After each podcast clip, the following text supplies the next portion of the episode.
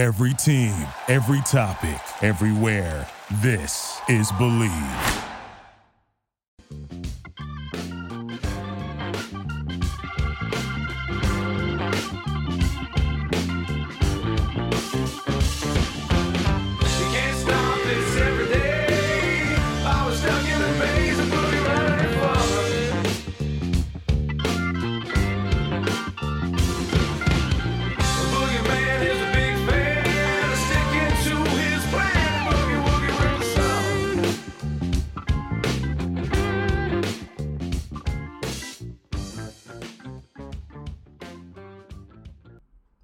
Everybody. Welcome to Howard David Live.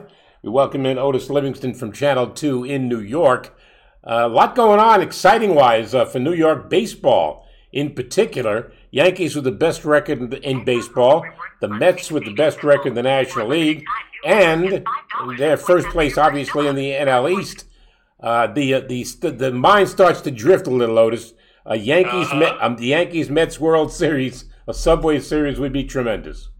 Oh, it would be outstanding. I remember the last time, you know, the the, the town was uh, was on fire. You know, um, the Mets believed that they had a chance. They were in it. They had their opportunity to go up against the big bad Yankees back in in 2000. Unfortunately, it didn't work out for them.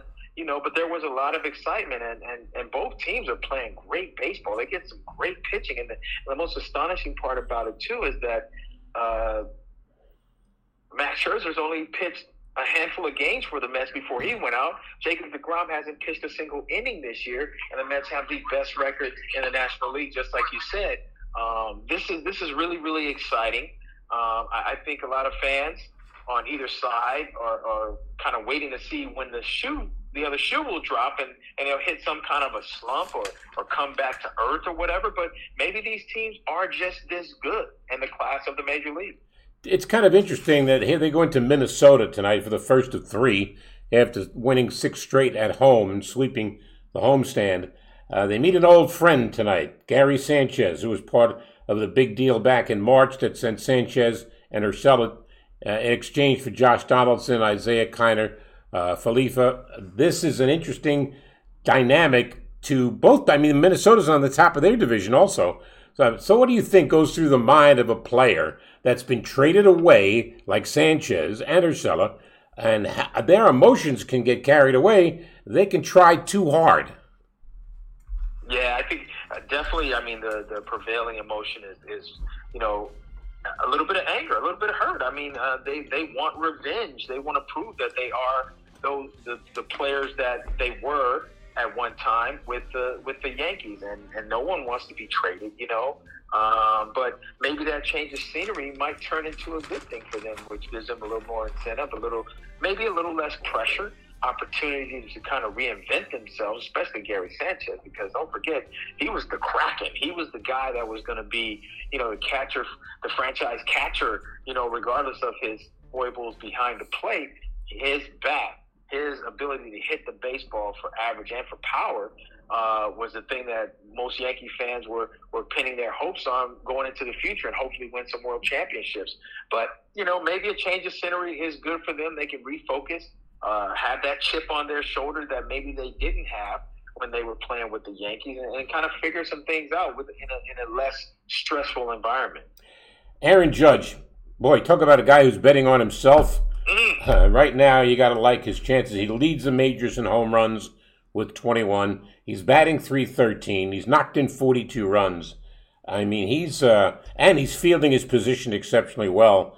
Uh, th- this guy is uh, right now. You'd say he's a good, got a good a shot of winning the MVP as anybody. certainly uh, certainly does. He has that, that opportunity. And every time he jogs around the bases, I hear cha-ching. Cha-ching, cha-ching. I don't I don't hear the cleats. I hear cha-ching because you're right. He bet on himself. He said, you know, after the season's over, he's going to talk to all of the teams, including the Yankees.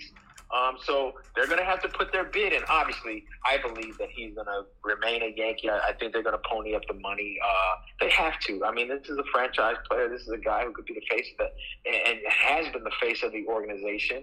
Uh, negotiations obviously got a little bit nasty where they weren't ready to do what he wanted them to do, and then he turned down a deal that they were offering because he wanted more money, he wanted more security.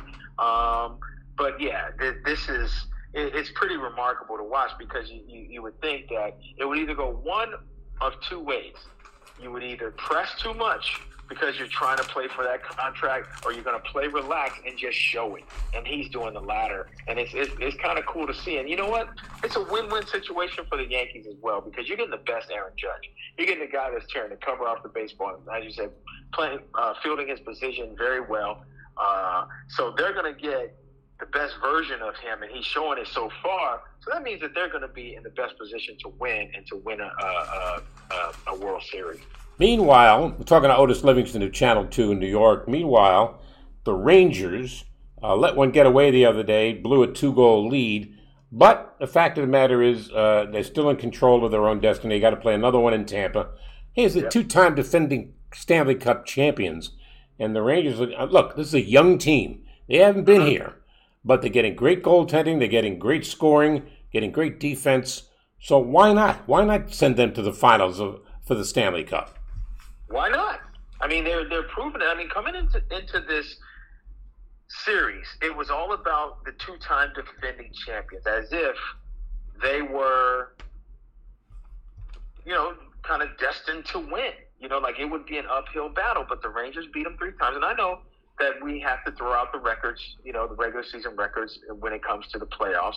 But it just carried over into the playoffs where they got that two, uh, went up two games to none, and they were dominating the action. They were peppering the former Vezina Trophy winner uh, and the, and the two-time Stanley Cup champion goalie. I mean, Andrei Vasilevskiy. It's it, it's been remarkable to watch them. Why not them? They're getting, um, you know, the I think it was game two where they had six different players score two points each. You Right. know, you're getting it from all over the place, and they they're they're taking advantage of the power play. Um, they're playing good defense, and as you said, Shesterkin and Ned has been monumental. You know, and yeah, they slipped up. Uh, tonight is an all important game four. You'd love to come back up three one with an opportunity to close it out at the Garden. Um, they still have home ice advantage, regardless of what happens tonight. Um, but yeah, you want to come back up three one and then put the hammer down. What we uh, look, it's exciting for the city. It's exciting for the franchise. Yankees and Mets are playing well. Uh, then you start to think ahead a little bit to June 29th. That's the day that Kyrie Irving has to decide whether or not to opt out of his of his contract and set him up to become a free agent next year. Uh, I mean, most experts believe that he'll be back in Brooklyn. I'm not so sure. I mean, uh, well, I mean, let, let's face it. With Kyrie, you you always have to kind of be on your toes as to wondering what's going on. What is he thinking? What is he feeling? Um, I personally think that he will resign. Uh, then it's up to them, I guess, to decide if they want to do the long term deal. You know, uh, again, as far as being the, the the best version of yourself, I think next year he'll be on his p's and q's. I think that he will uh, be the best version of himself. Hopefully, not take any of those. Uh, uh, those personal leave time, weeks or days or whatever it is, because I, I think that he truly likes playing with Kevin Durant.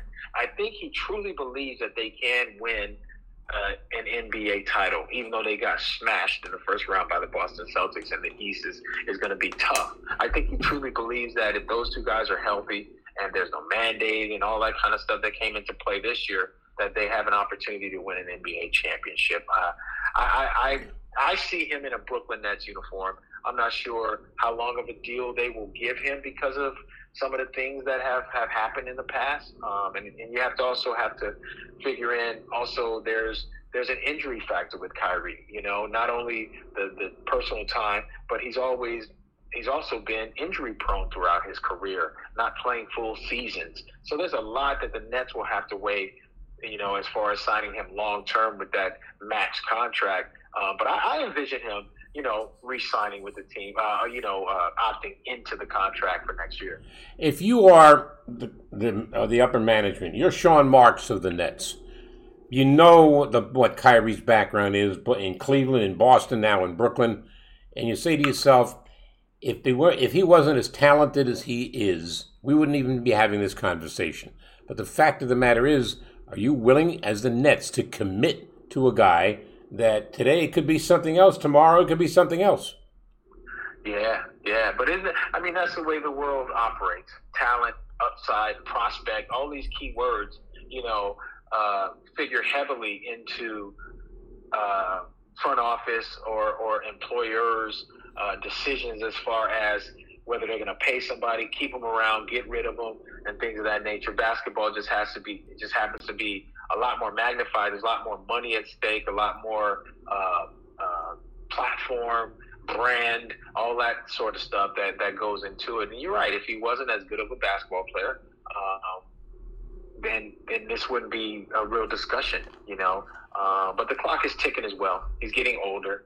Um, some of the things that, that have happened, you know, in his career, injury wise, and, and things of that nature, could end up taking a toll uh, as we go on. And then all of a sudden, no one wants to put up with the the the antics because of the talent upside, because there won't be much of upside with you know an older player. So it's going to be an an, an, interesting situation.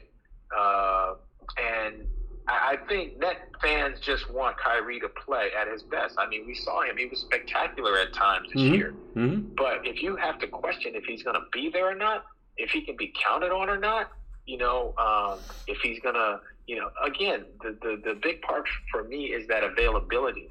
You know, and, and I think that that's going to weigh heavily in the Nets' decision. Um, they they got a lot of questions that they have to get answered, and I'm sure there'll be conversations with him as well. Yep. You know, as far as hey, are you 110 percent committed to this thing? Because if not, then we got to do something. We got to make some moves while there's value there.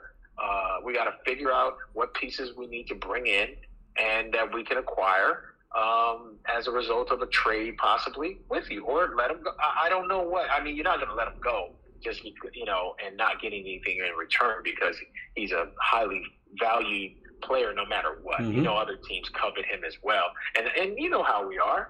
I can fix him. Oh, if he gets here, Yeah. we, he's going to be on his best behavior because of our culture. And Oh, this, yeah. and the other. You know what I mean? So there's always going to be interest in him because of the dy- dynamic uh, uh, way that he plays the game. I mean, this guy was putting up 50 points a game and making it look kind of easy, you know? Um, so there, there's always that aspect to it as well. Otis Livingston at Channel 2 in New York. How frequently in the newsroom at Channel 2 do, do the people who are working there get into political debates? And I have a reason for asking you. Uh, I don't see it outwardly. Um, I, I think in the sports department, it's it's rare. You know, we don't really get into it. I think that's one of the the biggest uh, uh, detriments to relationships. Yeah. we've seen it in the last few years. You know, the, the political talks have, brought, have have busted up families. You know, Yep. um, have busted up relationships. Um, so uh, I think I think we kind of keep it to a minimum. You know, there there's a little bit, but not not a whole lot. Well, let me ask you now uh, to continue in the same vein. You got a very controversial issue going on, and, and you play golf. In the world of golf, I- Phil. Mickelson is going to play in this tour, in this tour in Saudi Arabia. Uh, Dustin Johnson as well. There may be some others. Uh, considering what's happened in that country as it relates to the murder of an American journalist, uh, and basically, I'm wondering how can you, as an American, get involved in that whole? And it's strictly about money. We know that. But oh yeah, I mean, Mickelson and Dustin Johnson's credibility is at stake. yeah, yeah.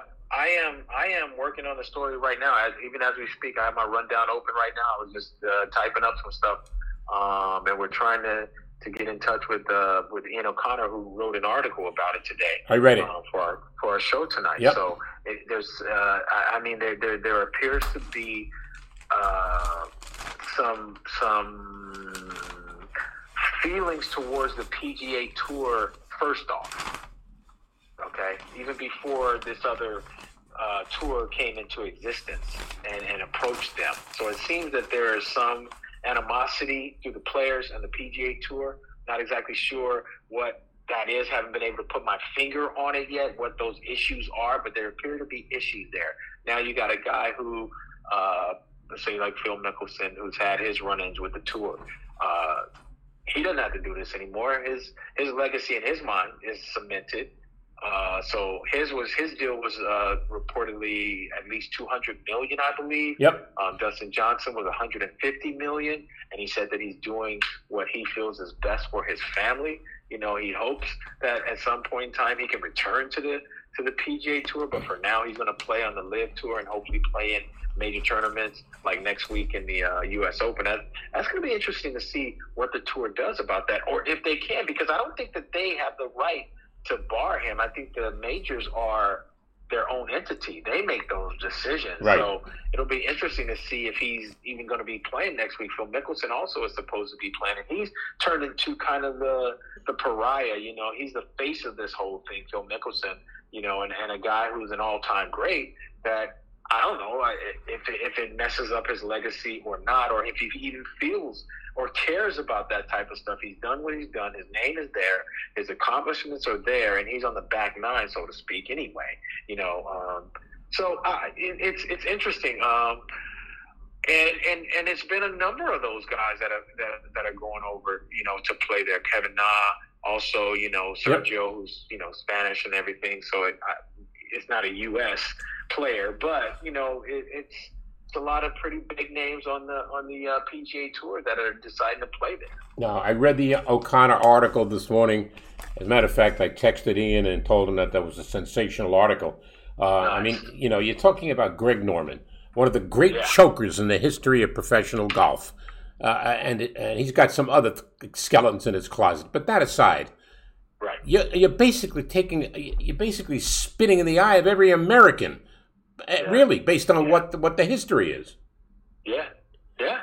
I mean, it's it's uh, so many layers to this thing, you know, and and I'm I'm I'm highly interested to see how this thing uh, plays out. That was a shocker this morning, you know, because I know back in February, DJ said that he was fully committed to the to the PGA Tour, and that that he wasn't going to do that.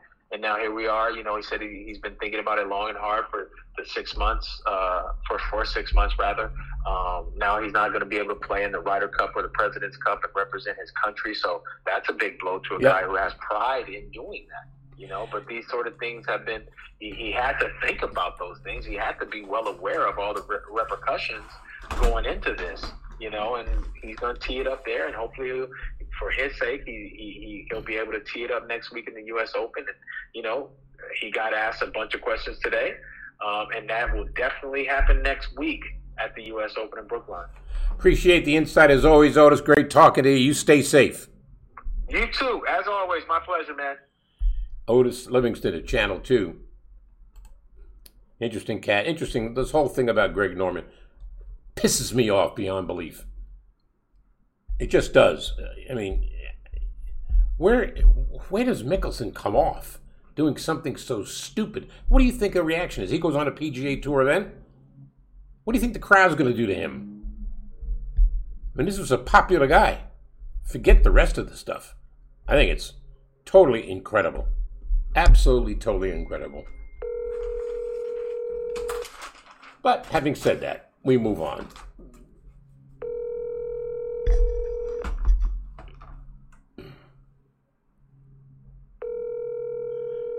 Oh, trying to get a hold of Darryl Slater of the Newark Star Ledger.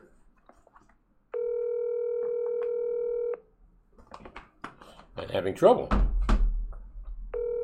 Hello. Hey, Darryl, it's Howard David. Hey, how you doing? I'm doing well. Um, I, I just got off with Otis Livingston at Channel 2. Uh, I don't know if you're a golfer or not, but uh, I'm really upset about this whole Phil Mickelson thing. I, I don't know if you play golf or you're interested in it, but this isn't about golf. I know it's about money, but you're spitting in the eye of every American by doing this, I think.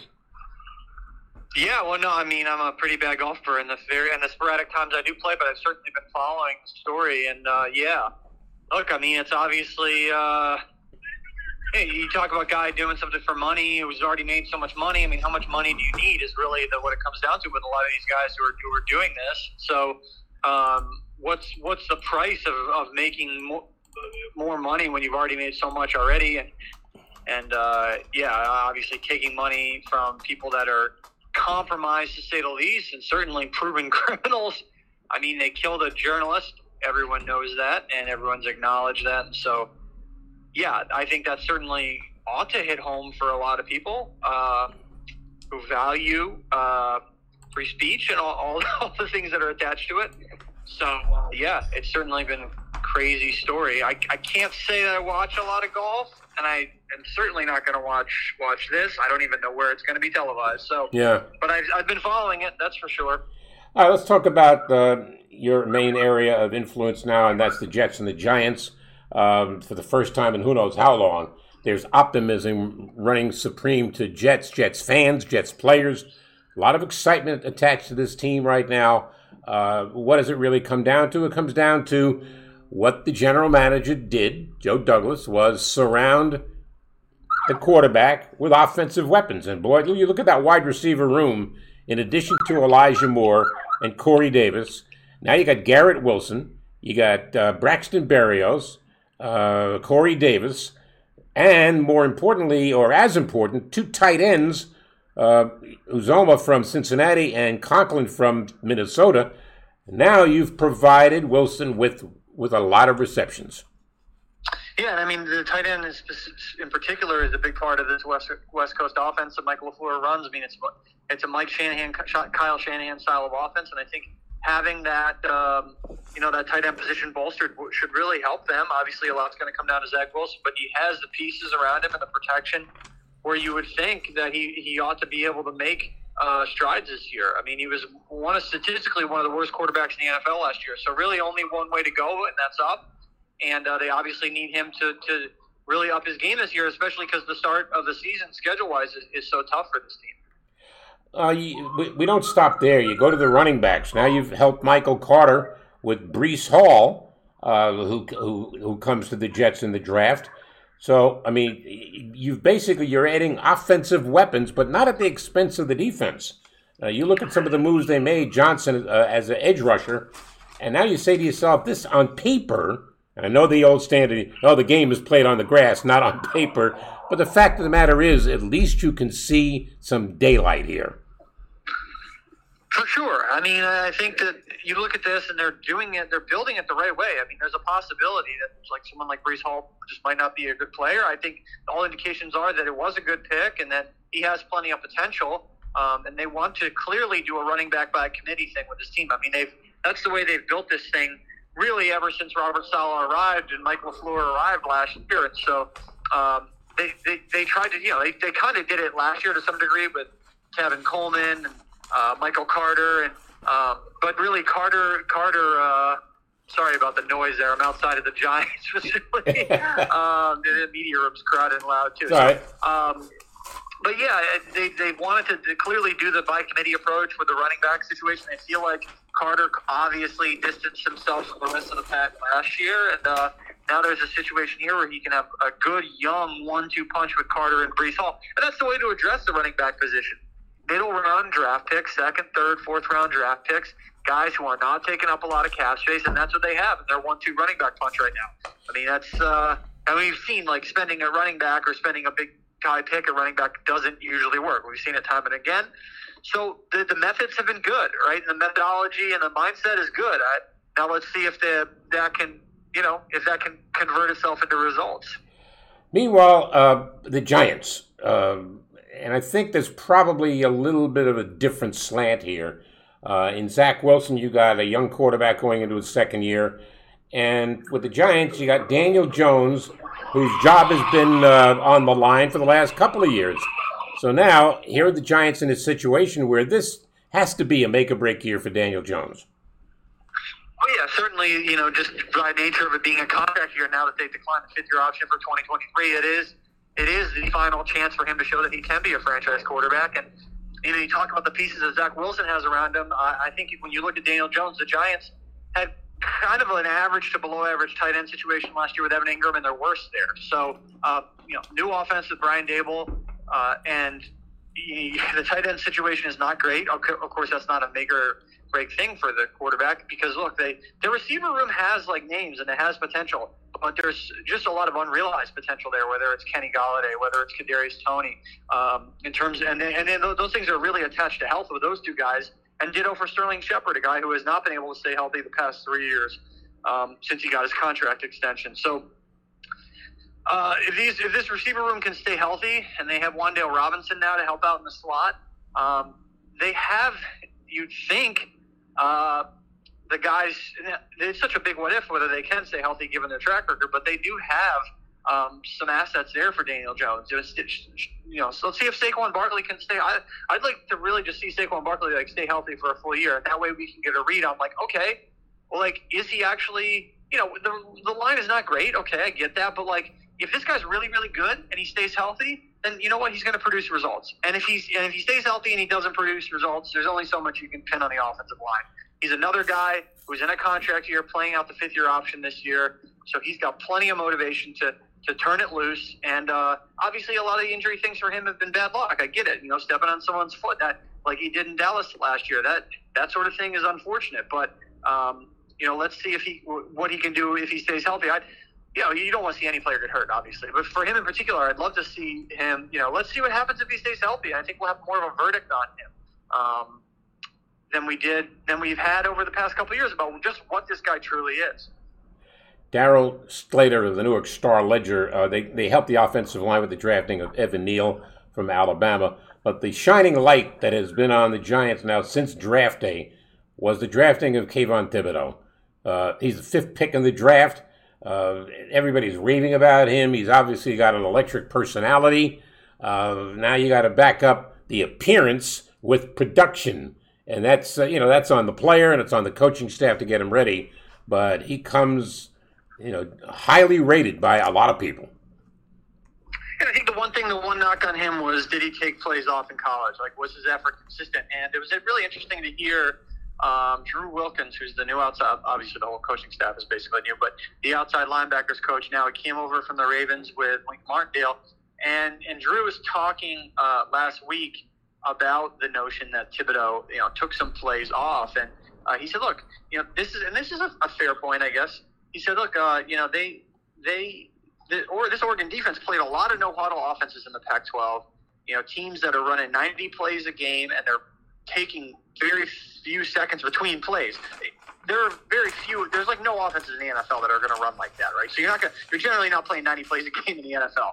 And he said, look, you know, that's going to look different for a defensive player in terms of how the effort looks on film than a guy who's getting to face an offense that breaks the huddle every play and gets more of a standard rest between plays. I thought, okay, that's fair. All right, that's fair. Now let's see what this kid does when he does have a more quote unquote normal situation in the NFL in terms of the pacing of the play. So that that's part of it. And now, unfortunately for Thibodeaux, he uh, in the first open OTA practice here this spring, which is the third overall OTA practice, he got hurt. We're, we're unclear on the nature of the injury or the severity of it. It doesn't seem severe. He's been out here. Um, but he hasn't been practicing, which again, not the end of the world. Shorts and t-shirts right now. It's about learning the playbook more than anything.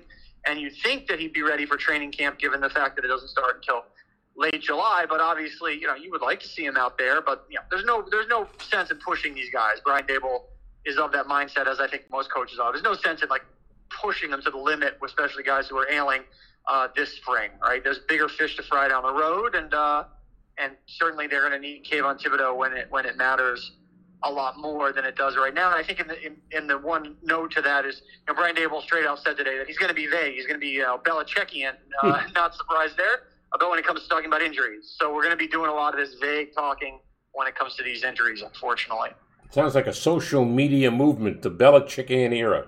I like it. uh, let's. Uh, uh I want to go back to Wan'Dale Robinson from Kentucky. He's only five foot eight, but he produced 1,342 yards last year. Uh, I know he's at five foot eight, so you have to, I guess, envision him as a slot receiver. Oh, for sure. Yeah, yeah. He'll be in the slot, and they, you look at that and say, "Gee, second round pick on that guy." Isn't there some positional redundancy with Kadarius Toney? And that's going to be interesting to see how Brian Daboll and Mike Kafka use those two. Again, presuming health for both players. You know, so like how, how, what is Toney's role and what is what is Robinson's role? Like they're both slot-ish, gadget-ish type players. So so isn't there some redundancy there? I think that's a logical question. Uh, along with this, they're both not big guys. Toney's bigger than Robinson. I mean, Robinson's about as small as you'll see for an NFL player. Uh, so what about the durability factor? You already have seen Kadarius Toney have issues with durability last year, and now they bring in a smaller player. Um, and so what is his durability going to be like? And, and I know that's you know it's maybe a cliche, obvious point, but it's sort of a reality. Um, but you know, look, now watch him go out and be fully healthy, I guess. but I think that the bigger question here is like, how are they going to deploy these two guys? And, and, and what does that mean for Sterling Shepard's role when he comes back from his torn Achilles tendon? Right. It was a late season injury, week 15 last year. Uh, so where does he fit in when he returns? And when you know he's obviously not going to be ready for week one. Uh, so then you know let's see how much that frees up things for Kenny Golladay on the outside. Uh, but they have some intriguing pieces here. Um, they like versatility clearly, right? So like Robinson gives them some of that jet sweep motion type versatility, as does Kadarius Toney, and so not necessarily your traditional looking wide receivers. Um, so I think they think that could help them. I, you know, they definitely think that could help them. That's why they use a second round pick on this guy. Uh, but Toney's such a wild card. You know, obviously he has been since day one, and uh, he, it'll be fascinating to see what happens with him this year. Darryl, always appreciate your insight, man. Enjoy the OTAs. If- At least it gives you something to do, right? Yep, it's a nice day here in East Rutherford. And actually, today's the first day of the Giants' three-day mandatory minicamp, which practice-wise will look the same as the OTAs. So they got today, tomorrow, and then Thursday. And then they're off until training camp. And yeah, nice day here in East Rutherford. So we'll get to watch some football and uh, get a little bit of a tan. Well, enjoy, Darryl. Thanks again for your time. Stay All right, thank safe. He's Darryl Slater of the Newark Star Ledger. I, uh, I you know, OTAs to me are, are tough to deal with because uh, you're looking at, at so many different things all at the same time, and you just wonder, you know, when the train stops. But having said that, I don't know. I, I, I find it intriguing to say the least. Let's change gears, talk a little ba- baseball with somebody you've probably heard of. Hello. Here she is, my friend Susan Waldman. How are you? I'm great, Howard. How are you? I see you're in Florida. No, no, no, no that's just my cell phone. Oh, okay. now we moved, we moved back to New Jersey about eight years ago. yeah, I, know, I knew that. I knew that, but I, I didn't. know But it said Boca when I uh, when it went off. Well, I got a Boca mindset. Okay. Right. So tell me if you are, if you are Mark. Uh, I mean, I'm sorry, I just went completely nuts there for a second. Uh, if you are Gary Sanchez, what are you thinking about today? If I'm Gary Sanchez, I am thinking about first of all his meeting with the New York Meet the Central Time, and then I am thinking about please Rocco, put me in this lineup, and I want to go out and hit seven home runs off of Jameson Taillon. that the trade, uh, the, the trade didn't shock me because look, Sanchez has had a rough couple of years, but the giant, what, what the Yankees get out of this is a shortstop who can field very well. Uh, Donaldson, who's been in and out, had some injuries, had the issue, obviously, the controversy. But at the end of the day, did anybody at this point did anybody win this trade? Absolutely. The New York Yankees won this trade because of Donaldson and Isiah Kiner-Falefa. By the way, those two, we'll start with them. Isiah Kiner-Falefa has changed the way this team plays defensively. He makes some mistakes, but he plays with an aggressiveness and a joy that hasn't been around here for a long time. Donaldson is flat out great at third base, and he's had a little shoulder issue. He was just starting to hit when he went down, and um, with that, but he's back now, and I expect, and he won the game the other night, so I expect him to be fine. This is a different team. The other thing, Howard, you have to remember is because they traded Gary Sanchez, Jose Trevino is on this team. And that catching duo has been unbelievable. Both at the at behind the dish with the pitching staff. Look at the pitching staff. This is not an accident with what's going on. And I am telling you that the catchers have as much to do with it as they do themselves. The two of them, I call it the two-headed monster. Um, they are they work in a tandem. If you look in between innings, Trevino and Higashioka both career backup catchers are sitting together, going over game plans, talking about that worked, that worked. Let's try this. It's an amazing thing to watch, and you know I hope Gary Sanchez has found it. I really do. He worked really hard. He did everything the Yankees tried. They they remade his stance, which he wasn't comfortable with. Um, I always thought if they had left him alone, he would have been like Posada, maybe not as good behind the plate, but he would have been an offensive catcher, and that would have been fine. But they tried to make him into something he is never going to be. But without him here, and with what happened, um, the Trevino and Higashioka don't get as much credit as they should, and that has really helped, helped, helped this pitching staff. You uh, to your point about the pitching staff. I mean, tonight start Taillon going, and he's six and one. He hasn't lost a game in six starts. Uh, his Right. ERA is two point three. Uh, then you go to Tamara, uh, Nestor Cortes, who for me uh, is the story of this pitching staff. the All Star game, right? Right? He's the he's the story of the Yankee pitching staff in the first part of the year. The way that he has given up, he hasn't given up ice in the summer. He gives up nothing. Uh, and the Yankees had that stretch when they swept the homestand. During that stretch, how many shutouts were there? Two or three? Well, there were there were almost two perfect games. That's Right. two and a half perfect games. Right. And that's the thing. Taillon and Montgomery and Cole and Nestor. Who am I forgetting? There's a fifth one. Um, Montgomery. who did I forget? Montgomery. Well, Uh, Severino. They have, they have a little. they Severino. have- oh, Severino Right. was back to where he was. They have a thing going. The, this pitching staff, uh, Severino said to me after he was taken out after seven, giving up nothing, he said, You know, if you don't go seven around here, you're going to get traded.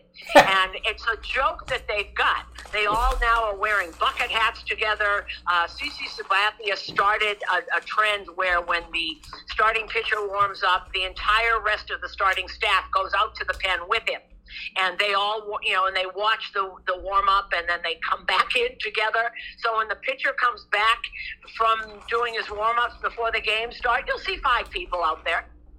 And they're all walking together and that's what they have done. Um, they are they have turned into such a staff. And you know everything is ebbs and flows but right now boy are they on a flow. I mean it's just amazing one after another and they've got this little thing um, with each other that if you don't go seven, you can't sit over here, and, and it's it's fabulous to see. And as long as it's working, um, they're having a lot of fun with it. And you know, and it's not it's not an accident. Um, I'll I'll tell you what has helped the pace of these games. The Yankees now have 25 games that are under three hours. When have you ever heard that? Hmm. And I think a lot of it is because of this PitchCom which they've got, which, you know, it's the thing that's on the catcher's wrist. So there's no, um, you can still shake somebody off, but there's no people wandering to the mound all the time. And, and it goes very fast. And as you know, when pitchers have a really good pace, that's when they play better. That's when the defense plays better. Um, I also think the defense is a big part of this when you've got the left side of the infield, which is tons better than it was last year. Yep. Gleyber Torres back at second base, and he's turned back into that kid. You can see it happening. He's making great plays at second. And the key to all of this, we haven't even mentioned, is Anthony Rizzo at first base. Yep. Who has told uh, Kiner-Falefa more than once, just throw it. I promise I'll get it. and that is that is a big key. So the pitching and the defense has turned this team around. the uh, longtime uh, broadcaster for the Yankees, Susan Waldman. Uh, we haven't mentioned Aaron Judge, who is right now is on pace for an MVP type year. But when he turned down the Yankee contract before the start of the season, uh, there obviously was, I, I would imagine, a little concern from Yankee fans. But the way that he's going right now, he's basically uh, he's betting on himself, and he's winning, hitting 313, 40, uh, 42 RBI, 21 home runs, fielding his position. He's the leader of this team. And uh, I, mean, I don't want to speculate in June what he's going to do when the season's over, but I kind of would believe, I'd be not shocked, I'd be surprised if he wasn't a Yankee long term. Oh, I, I would be very surprised because here's the other thing. And by the way, fielding his position, he's also playing a flawless center field. Flawless. And he has been there a lot and he loves it. And he, don't forget, he was a center fielder when he when he was signed. He played in college. He's played it his whole life.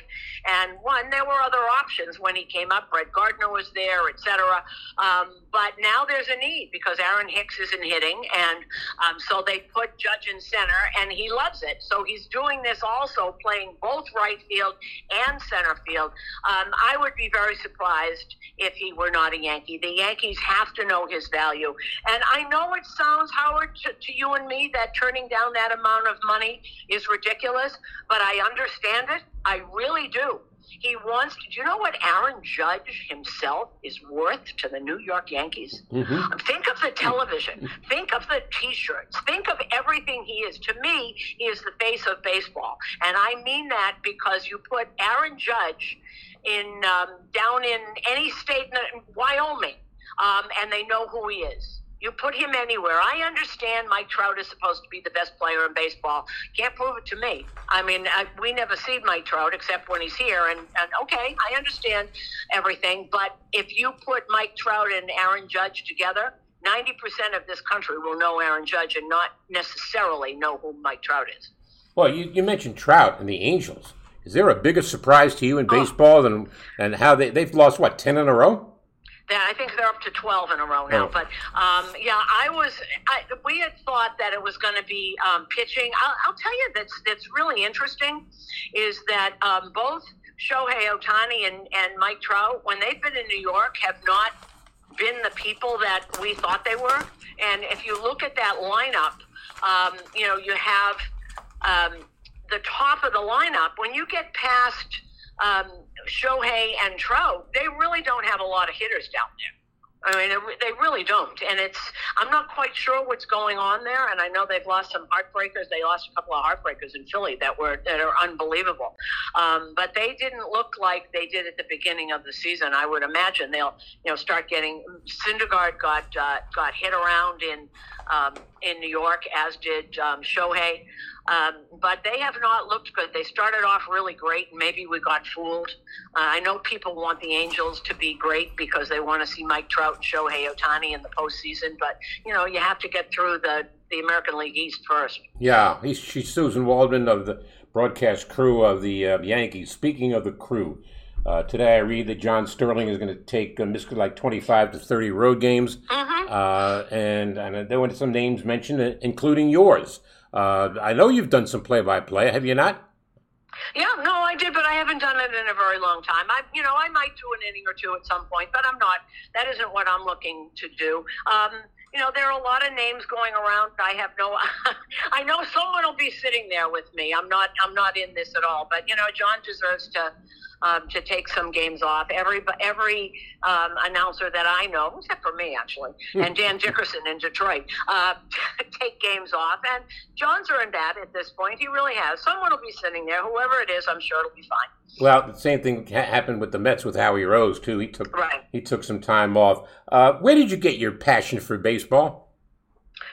Oh gosh, um, I had my own season ticket when I was uh, when I was three. And that's Huh. the fifties. I used to go with my grandfather all the time to uh, Fenway Park. I could literally reach out and touch Ted Williams.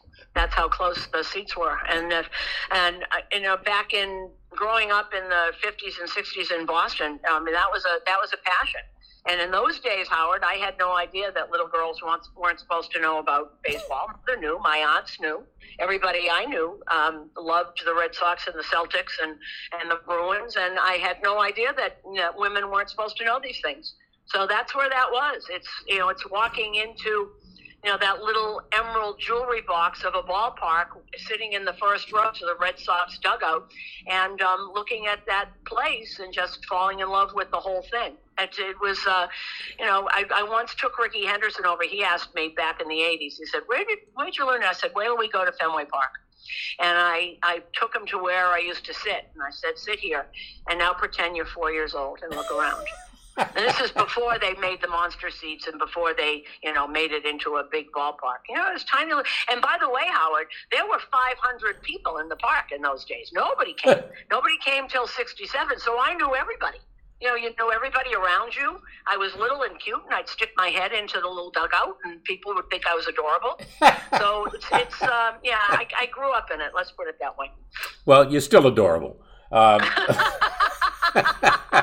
Look, I probably couldn't sit in those seats and stick my head into the dugout anymore. No. Now you get a guard pulling you back. yeah, but the, in, in view of the bitter rivalry between Boston teams and New York teams, how do Oh, you yeah. make how would you make that switch in your mind going from rooting for the Red Sox to where here now you're broadcasting the Yankees? Well, I've been I've been in New York for 50 years, so I think it's time. Okay. Um, no, it's like you know everybody I know. I mean, I've been with the Yankees now. This is my 35th year. So I've been here. I've been on the buses with them, and George Steinbrenner was is is uh, largely responsible for everything I I have done. And you know, unless Ted Williams or Carlton Fisk are coming back to play for the Red Sox, I I don't have a lot of allegiance. I must tell you though, I will admit that when I walk into Fenway Park, when I get off the Yankee bus and go into Fenway Park, for the first like five minutes, I'm walking down those old corridors with my grandfather. I never goes away. But the people are, you know, it's different. I've been here. Are you with me?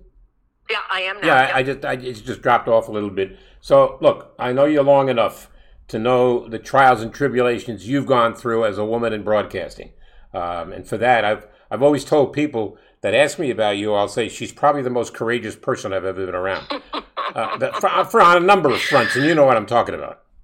Yeah, well, it's um, you know, it's been a long time, and and you know, and now I see kind of the fruits of everything I went through. I mean, I tell people about what, um, and you were around then, and and I tell people about what it was like 35 years ago, and what people said to me, and people trying to kill me, and, and it's just, you know, literally when you have your own police detail at Yankee Stadium for a solid year because there's some nut out there who wants you dead because you're talking about red about. Um, baseball. It's kind of terrifying. It's kind of terrifying. I, I'm glad that the young women that are coming up now will never have to go through what I went through, what Lesley Visser went through, what Melissa Ludtke went through, um, all those kinds of people that were coming up at the same time um, I did. And you know, so it's it's it's a little satisfying. It's a little. It took a little too long for my sake, and you know, and I, I worry that it can go back the other way. But um, you know, at that time, it, it wasn't a lot of fun. And you were around when I was doing basketball and, and stuff. It wasn't easy. Basketball was actually easier, but because there, you know, I never had a moment's just discomfort in an NBA uh, locker room or around any of the guys. But it, it's different in the other sports. But I think those days are gone now. Yeah, I, I, when I was doing Sunday Night Football on CBS Radio, uh, that was ESPN was doing the Sunday night games, and I spent a lot of time before games with Suzy Kolber, who was doing sidelines, uh, and we we talked a lot about that. And your name came up, obviously, but uh, I still I'm in touch with Suzy. She's tremendous and one of the one of the really true great broadcasters around. But I, I look at the, the tr- when when you accomplish something after all the adversity, man, does that smell sweet after a while, right? It, it does, of course, and I'm glad you brought up Suzy because I forget about about people there. Suzy's been doing this a long time, Yeah. and it's a little different when you're in the studio and when you're out there. But she is as good a broadcaster in the studio and from the sidelines of anything. And she, you know, you, you smile through the adversity because that's not your job to show the fans how tough it was. Um, she's fabulous. She's as good as it gets, and I'm so glad that that she's still on and still contributing the way she did. But that's you know there are names that that there that have been there almost as long as as I have, and you know it's great to see that we're all still working. Susan, let me ask you about of the current newcomers in broadcasting, female newcomers. Who's the one? Is there one or two that make that make you sit up and take notice? Um, there are a couple, and well, but they're in the minor leagues. There's a young woman named Emma Tiedemann who is now the voice of the Portland um, uh, Sea Dogs, Red Sox Foundation. She's double A. There are six or seven young women that I know that are in the minor leagues that are doing play by play and do it by themselves. You know, guys do, and they're out there, and we don't hear their names, and but they're out there. There's one in Portland. Um, Emily Messina is in Reading. That's a Phillies thing. Jill Guerin is out in Visalia. That's in California. Lisa Pride is down in Florida somewhere. Lisa Pride is Curtis Pride's wife. Um, she's down in a ball team somewhere in Florida. There are six or seven of them that are out there, which which is was unheard of when I started. Unheard of. And um, there are, and of course Melanie Newman, who is doing um, the Apple games. She she has really pa- paid her dues. She now does um, some play by play. She does three or four innings every few days on Baltimore uh, Orioles radio. They're out there, Howard. I mean, they really are. And you know, when when jobs come up, and I hear all these guys from minor league ball that are being um, bandied about, and I come back and say, "I'll give you four women right now." and you know that hasn't happened yet. That's the next step. That's the next step. But trust me, they're out there. As a matter of fact, um, somebody, one of them, they had a minor league at the at the um, what do you call it? The um, the winter meetings uh, before uh, COVID. They had a minor league um, get together, and six or seven of them took a picture. I'm going to start to cry again. They took a picture of themselves all together and sent it to me. And they're all out there, and they're all in their early 20s, and half of them listened to me growing up when they were tiny little girls. As a matter of fact, uh, one of the young ladies said to me, when I was a little girl, my parents lived in, in New York and we drove around, and I never knew I couldn't do this because they turn on the Yankee games and you were there. That's great. The great Susan. And that's you know that's that's terrific. So they're out there. I'm telling you, they're they're there, and now we just have to get them into the pool where they pick the new broadcaster for a team. Before I, before I let you go, uh, every broadcaster has gone through criticism from media critics, etc. Uh, I went through it. You've gone through it. But at this stage of your life, you mentioned you've been doing this for 50 years.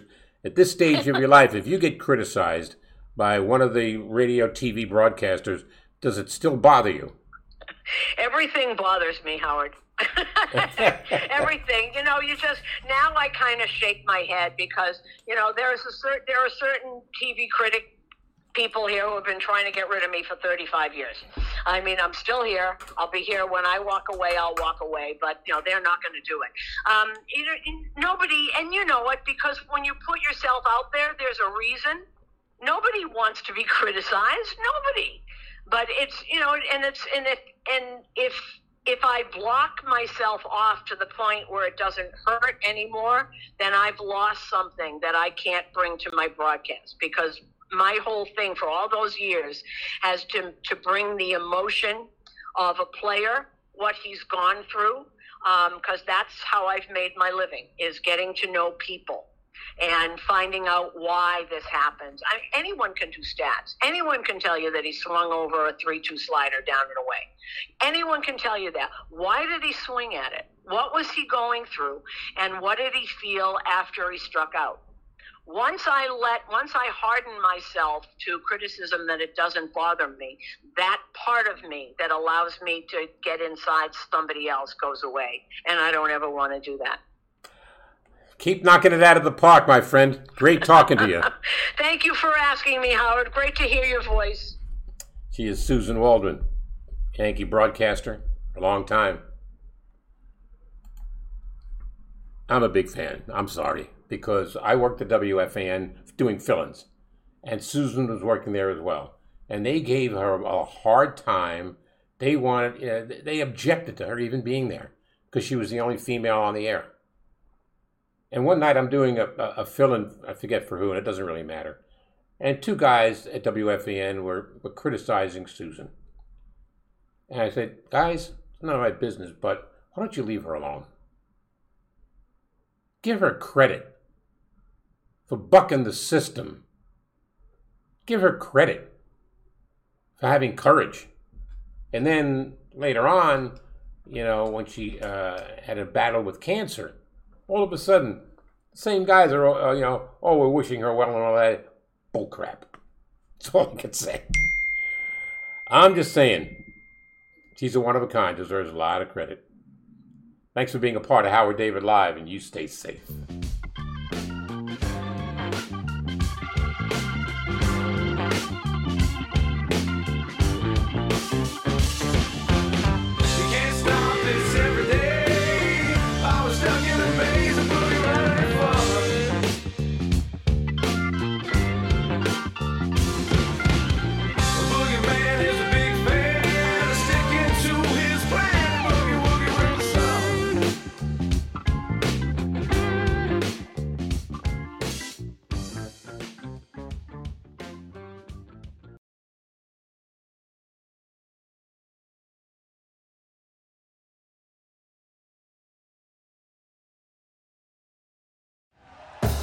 Thank you for listening to Bleav. You can show support to your host by subscribing to the show and giving us a five star rating on your preferred platform.